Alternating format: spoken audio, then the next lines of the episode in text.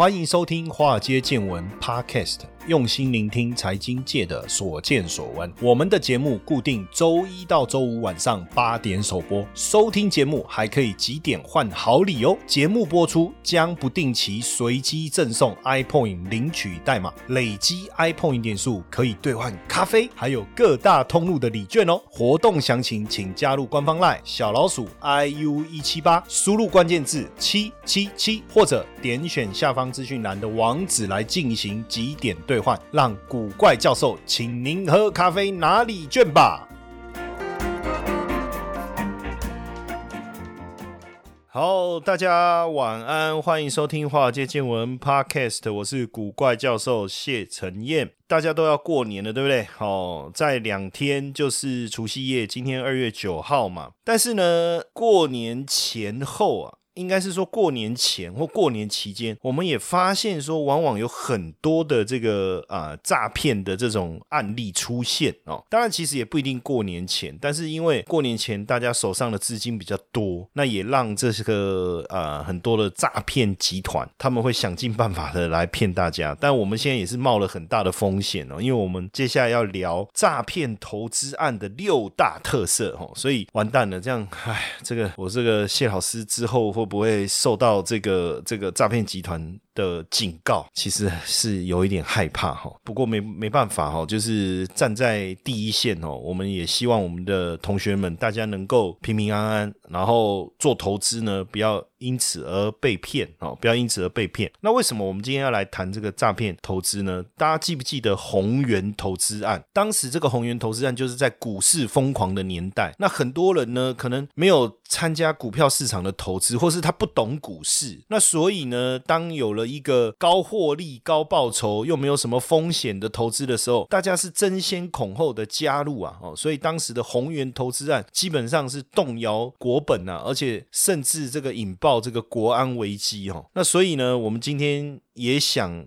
好好的来聊一聊诈骗投资案的特色。但我们今天要找来的这一位来宾呢，基本上呢，他过去是不是诈骗集团？当然不是，哈哈。那他怎么会知道诈骗投资案的特色呢？哎呀，说说来也很有趣哈。从他最早以前在银行担任这个催收的一把手，再到这个保险公司，甚至在这个法律的这个领域啊，有接触到非常非常多的一个案子，所以在抽丝剥茧过程当中。不知不觉的，他既然成为诈骗集团研究的这个叫做什么，算是专业人士还是怎么样哈？这一位大家也非常的熟悉，我们的任维琴任老师。哎，各位听众朋友们，大家晚安。对，那当然大家会觉得说奇怪，这个任老师怎么好像多才多艺，对不对？我们之前聊那个维老，好不好？维老推动师是不是？对，还有那个租赁住宅管理。租赁住宅管理，哇，感觉他真的是多才多艺哈。但是确实，他过去的这个实务上面的经历啊，来跟我们讲这些诈骗投资案的这个特色，我觉得是这个叫做什么？突然想不起成语啊，说什么德不配位，不是这个意思。呃，适才适所，好像也怪怪的啊。随便啦，我也想不到什么成语可以来形容他今天来描述这个诈骗投资案哦。好，那我们就先来看一下哈。因为有六大特色，可是我觉得我们今天时间可能来不及。我们呃，今天先跟大家聊其中三个比较常见的特色，然后未来大家。在遇到类似的情况的时候，你自己要想办法避免，好，一定要想办法避免。好，那我们先来聊第一个特色好了。第一个特特色，你觉得最常见的是什么？好，这边跟大家先分享一下哈。其实先讲个前提，这前提就是说，诈骗要成立，必须让人做到一件事情，就是什么？就是相信。就是比如说，今天你看到一颗石头，这个是钻石，你相信它有价值的时候，它就是一个很有价值的石头。然而，如果你不相信它，这个东西永远不会存在。所以，变成说。诈骗呢要能成立，就必须一定要使人相信。那怎么是让人家相信他？当然不外乎就是要靠包装，包装到一定程度之后就会相信的。那我们先讲第一个，其实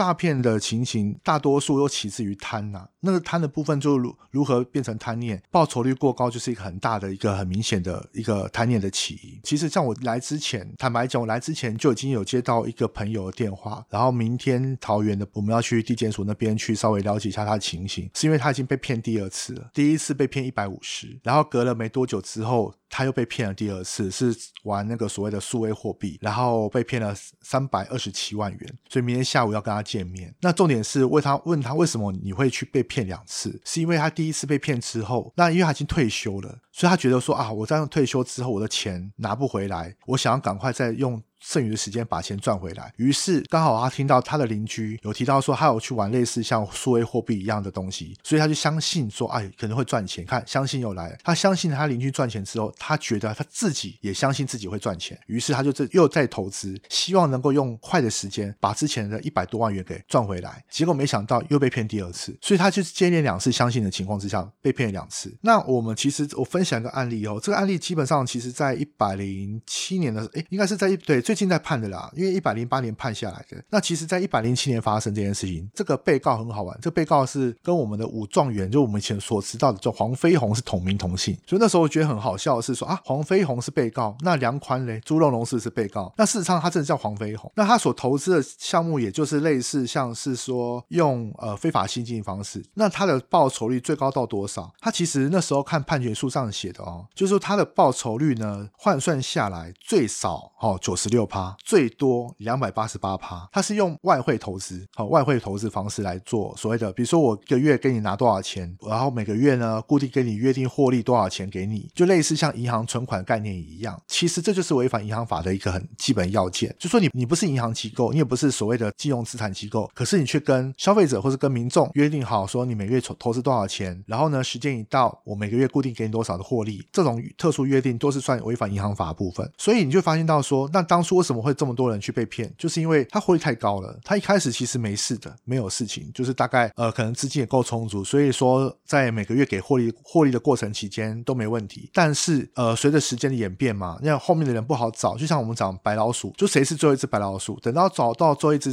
最后一只的时候，这个模型这个吸金方式就会出现破洞，即便获利再高也没有用，因为后金比补不上前金的。所以这个后来变就变成说，他总共被骗了，呃，他总共吸金的部分就会高达上上亿哦。上亿，那不乏里面有很多是高知识分子，所以报酬率过高一定是必然的那个吸引要件。那随之而来是扮演的，就是说除了报酬率过高之外，诈骗集团通常会跟你讲说无风险。那我这边跟大家讲一下，基本上世上没有无风险的投资商品，绝对没有，任何风险都会存在，包括法律风险、人文风险、好经济风险，包括现在目前你看还有所以类似像黑天鹅事件一样，疫情的部分也是风险，不可能没有风险。然而却因为说人喜欢听到这个高。报酬无风险这些这几个字，所以常常会落到他们的陷阱里面去。好，所以这部分来讲，高报酬部分就是一个诈骗集团专门在做吸引人的一个要件。因为呃，我们在讲没有风险，其实定存是没有风险，定存是肯定没有风险，因为定存基本上你时间到了，你就是可以把本金拿回来，但是你会发现它的报酬率非常非常的低。我如果我讲说定存一年是一趴，那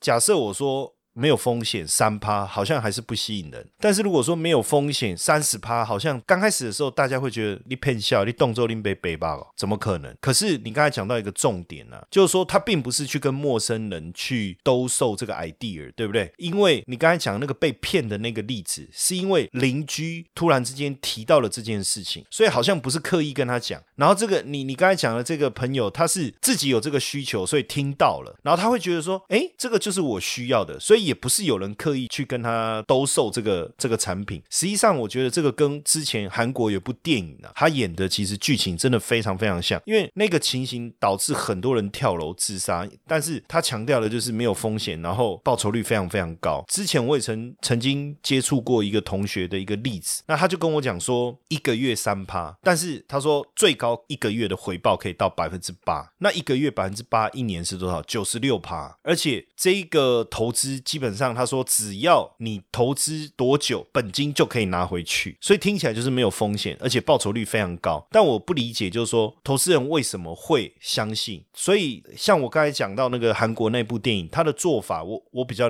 理解是因为一开始的时候只有几个人参加，然后那些人也不相信。可是他比如说每个月会给你利息，对不对？他去刷本子，利息就真的进到本子里。然后呢，后来他就他就会跟邻居炫耀，然后而且好像很神秘。然后接着就开始扩散出去，越扩散越大，越扩散越大，这样其实都是用这种亲友啊、好亲朋好友转借的方式。那为什么那些人敢转借？因为他都真的有拿到那个钱。可是这样的一个这种骗的方式很多啊，层出不穷啊。那那老师，你觉得说为什么他们相信没有风险，报酬率这么高，然后就已经有发生过是骗人的？可是大家还是前仆后继投入呢？因为这种诈骗案不是只有一件呐。就我们所知的，其实从之前的宏源到我刚才讲的那个同学，他那个案子其实还是一直存在啊。好，我这边就是跟大家分享一下，基本上来讲，像我们刚回到那个案子，其实不也不光是我那个朋友退休的朋友他的情况啦。那在早期之前的话，我还有一个案子是在一个老师，他在国小当老师，然后他也是被骗两次，合计被骗一千三百万。第一次被骗了大概快要八百多万，第二次被骗快三百多万，快五百多万元。那你想说，为什么他可以被骗到两次这么多？其实都一样，就是说他一开始的时候，他最大的被吸引的特点就在于是说，都是身边朋友哦，有经已经有在做这样的投资，有拿到钱，然后我的当事人他看到了他身边朋友的状况，就是尤其是物质条件慢慢慢慢变好了，生活变好了，然后呢，他可能一直还是投资在一些股票啦，或者说一些其他的像定存呐，还有保险呐，就是看到发现说，哎，他身边那个投资那些特殊投资案的人呢，慢慢慢慢他的条件变好了，然后他还在原地，他可能要等个好好几年才能办法去，甚至可能不见得会达那么好。尤其是最最夸张的是，他跟我讲说，他一个朋友就是本来呢就是骑摩托车，然后投资一个外汇，他是因为他是被外汇诈欺给骗了，那个有上新闻，投资外汇之后，就是那个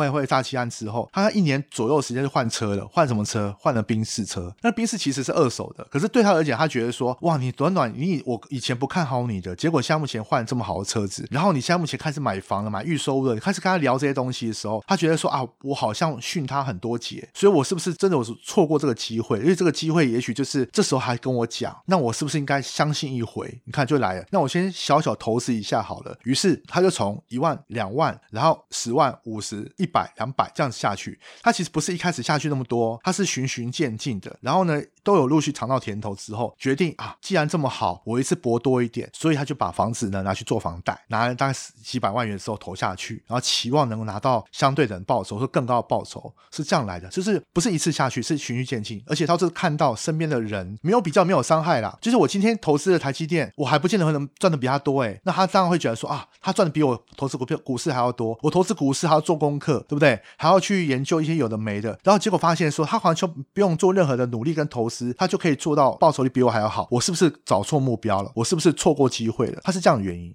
古怪教授财经研究室跟金周刊联手，帮大家现赚五千元，让知识的累积成为你投资致富的最强武器。今天开始到三月二号中午十二点截止，只要订阅古怪教授财经研究室的年缴方案，我们加码送金周刊一整年。详情请到官方 line 小老鼠 i u 一七八，输入关键字 today t o d a y，限时优惠。买一年送一年，跟古怪教授持续的学习，来奠定你扎实的投资内功。赶快上去了解优惠详情。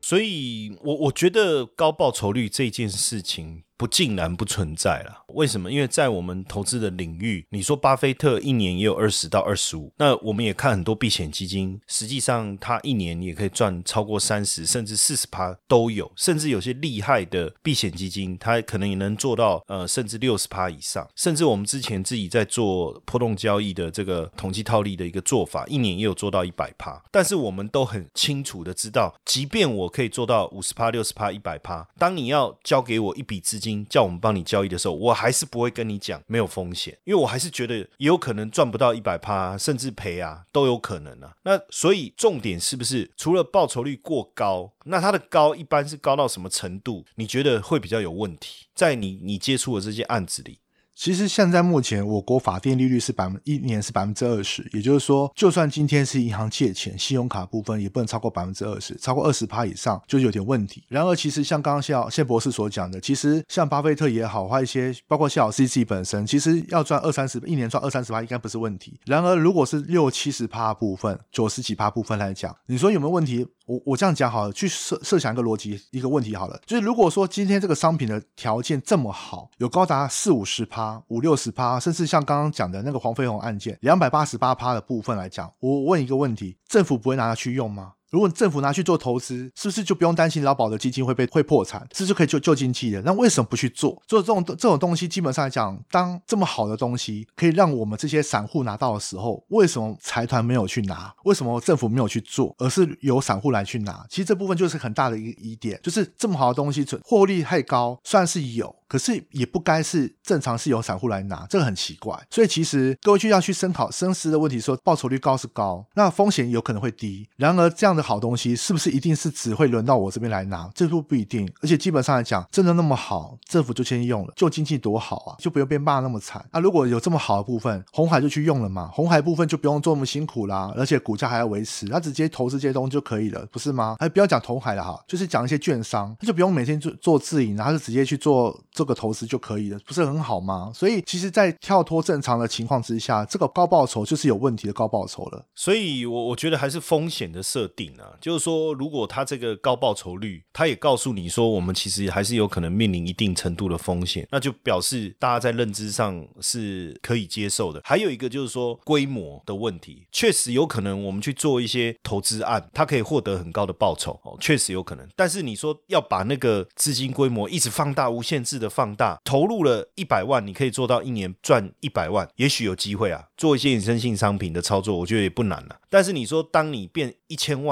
你还是可以赚一千万；一亿还是可以赚一亿；五亿还是可以赚五亿的时候，我觉得这里面大概就忽略了市场承受度的一个问题啊。那所以只要是强调高报酬，但是又说没有风险的这一种无风险的哈，他就一直强调无风险这种，大部分其实应该都是有问题的哈，不会有什么悬念的啦哈。那刚才你提说另外一种情况是什么？就是说不用付出努力，你什么时候不用干？真的有这样吗？哎，我这样讲哈。他们最常用的文宣就是说，呃，像我们早期我碰过一，我碰过一个也是一样，就是他也是要玩买空卖空的一个游戏模型。他怎么讲？他就讲说，你就是拿，比如说你就拿四十万元，你去开加盟店，可是你开加盟店有可能会有赚有赔，而且你还要管理人事，还要管理，还要付房租，有的没的，然后还要担心生意有没有好。可是你你投资在我们这边，一样是开店，哦，用开店模式告诉你，可以开店之后呢，每个月我会给你固定六千块钱的获利。哎，你这样想想看，你这样子大概几年就可以回本了，甚至看可能不要讲六千，六千太没有吸引人了。他就讲一万二，或者讲两万、三万，就是告诉你说，同样去开店，你要去做很多的努力，然后然后去还要去工作，哈，还要去做销售，才能去获得。那投资他们就不需要，你只要像存款一样，投资给他之后，每个月哈，他可以固定多少钱。而确实一开始真的会拿到钱，一开始是会真的会，但后来发现到说，怎么越来越拿的越来越有问题，有的是延迟啦，有的是越来越少啦，甚至可能还没拿到钱之前就告诉你说，哎，你有没有意愿要再把你当初呃原本要给你的钱呢，再转投资到我们的另外方案？这个案例呢，待会在可能在下一讲会提到，就是我们之前跟谢老师提到一个诚信家族的一个一个案子，就是我朋友也是一样的，是我朋友，他就是被骗两百多万元。那他是他是两百多万元，其实是实际投入一百多万，但是呢，应该获得的获利再把它投入到诈骗集团里面去。所以比如说他可能一百多万元应该要给他一百多万的获利，可是他又把它投入进去，所以总共损失两百多。那他所强调的部分就在于是，呃，你不用去做销售，你也不用去干嘛，你只要想办法转借别人，或者是去开更多的新案子，就是投资更多的新案子，你就可以有相同的获利，或或是有更高的获利的情形。就是告诉你说，你可以不劳而获啦。可是天底下不劳而获是吗，天下没有白吃午餐嘛，对不对？这个台语有一句话叫做“假后奏 king 扣”，好像是这样。我的发音不知道有没有正确啊？就“假后奏 king 扣”，就是你可以吃好穿好，你又不用努力，你不用付出任何。哎，可是这个跟我们买 ETF 不是一样？我们如果去买台积电当他的股东，努力的是刘德英啊，努力的是那些台积电工程师啊，我们当股东就可以拿到这个股息、现金股利的分红啊，这样不是也不用销售，也不用付出努力吗？哎，很多人可能会这样讲，对不对？或是我们去这个，我们在节目里面有介绍过零零八八二，像这个中信中国高股息这样的 ETF，哎，它每年的殖利率有七趴，那我也不用去销售，我也不用去做任何事情，我也不用付出努力啊，不是吗？但是我们仔细想一想，就是说我们去做这些投资，实际上我们还要付给这这个帮我们管理的经理人，还要付他管理费啊，而且他也没有保证说基金的这个净值是不会有风险的，你投资一百万一定能拿一百万回来。来啊，然后甚至这个值利率也告诉你说是现在的一个参考值啊。那台积电发给你的这个现金股利，它也没有说未来每年一定都要发十块钱给你啊，它只是告诉你今年我们发十块，所以这边其实还是不太一样。因为假设今天我们去呃买一个年金险，我也不用销售，我也不用付出努力，我还是可以拿到回报啊。但是这些回报其实坦白讲都是一个比较合理的报酬，所以诈骗案其实最有趣的地方就是说，它让你觉得躺着就能赚钱，而且那个赚的钱是很多的哈，是不是这样？对，刚刚像谢老师说，如果看单一事件啊，不用付出，不用销售，当类似像买股票当股东就好。可是如果说当它的商业模式，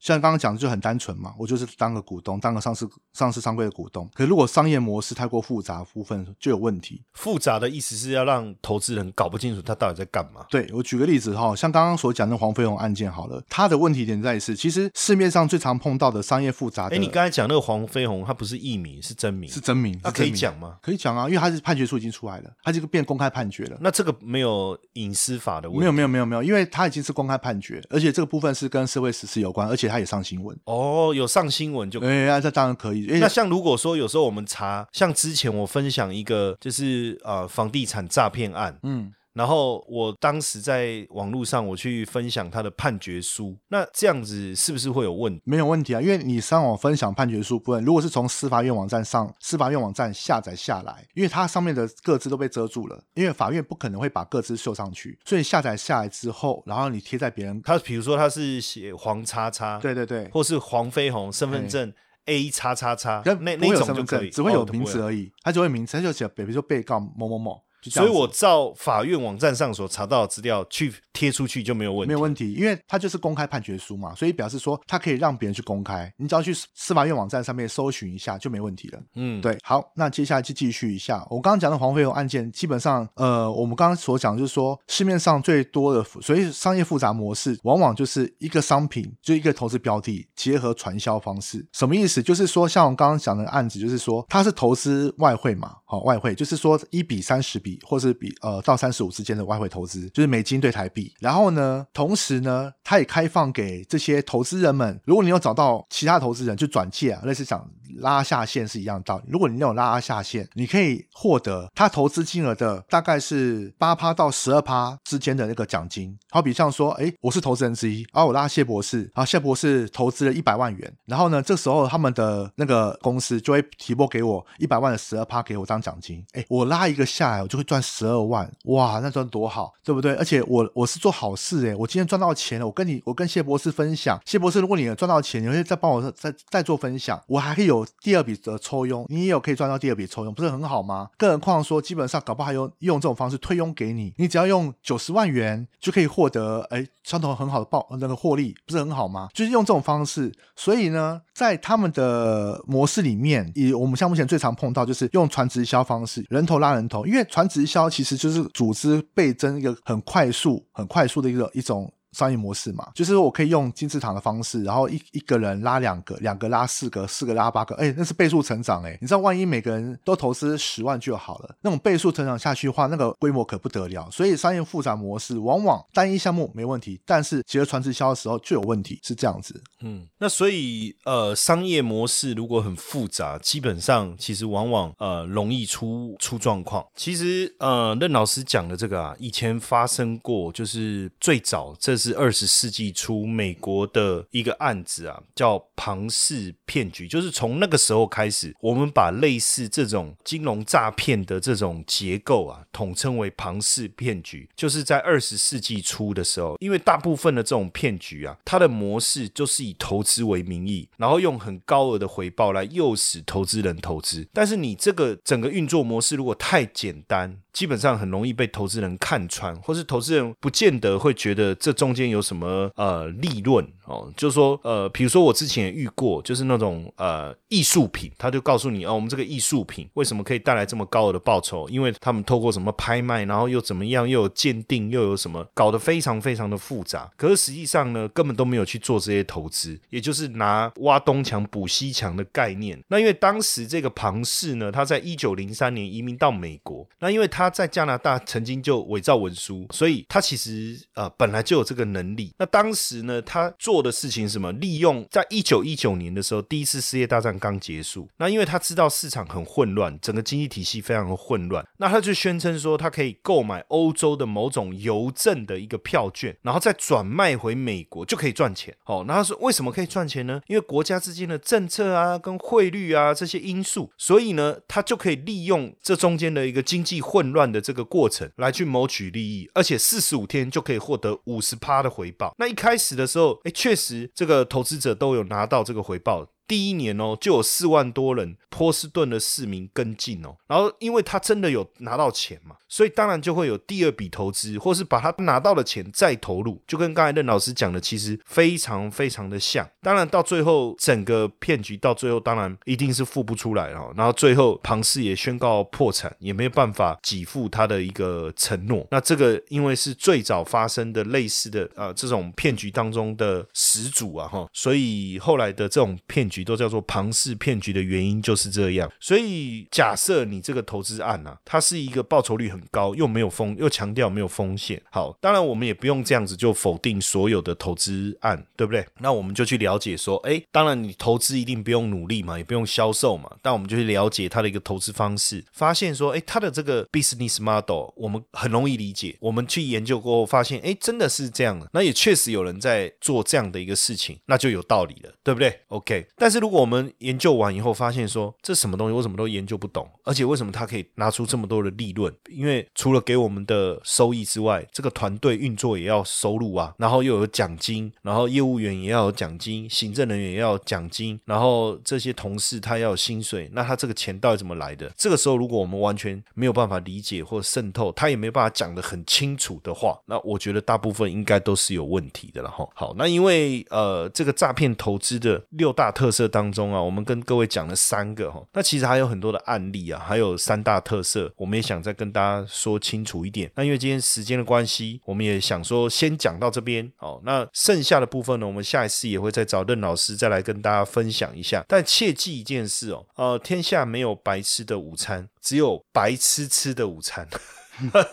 没错。然后呢，也不用想不劳而获。可是其实这个，哎，说实在的，我也觉得有时候有点困惑。为什么我们投资 ETF 也好，我们投资基金也好，如果基金赚钱了，我们坦白讲也没有付出什么劳力，那不是也获得收入吗？所以这边我自己也很难过得去。也就是说，其实好像还是有不劳而获的事情啊。就是我们如果去做 ETF 的投资，然后股市如果稳定的增长，那我们还不是可以赚到钱吗？哎，但是在这个过程当中，呃，不管是这个 ETF。也好，这些投资也好，其实并没有承诺我们它是没有风险的，好，所以我觉得还是有一些差异的，哈，还是有一些差异，而且至少这些 ETF 它的投资的内容是很透明的，它告诉你它买什么股票，它告诉你它持有什么标的，哦，或者是说我们之前跟各位讲的这个不动产租赁的这种概念，它其实都是一个很简单的商业模式，那只是说我们是不是委托由专业的人士去操作，那他操作的过程中，他也会获取他合理的利润，那投资人也可以拿分配到合理的利润。的话，那基本上我觉得一定是不用付出努力的，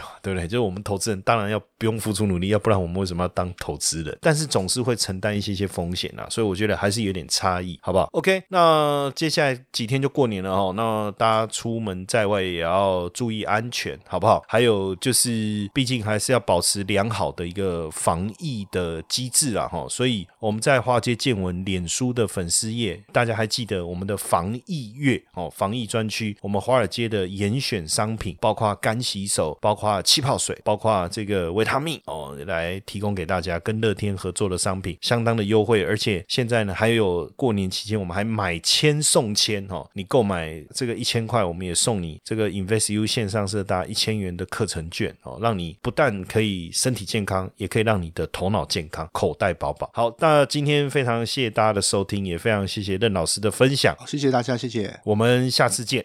嘿，各位铁粉们，如果喜欢华尔街见闻，请大家多多按下分享键，让更多人能听到我们用心制作的节目。你们的一个小动作，是支持我们节目持续下去的原动力哦，快去分享吧！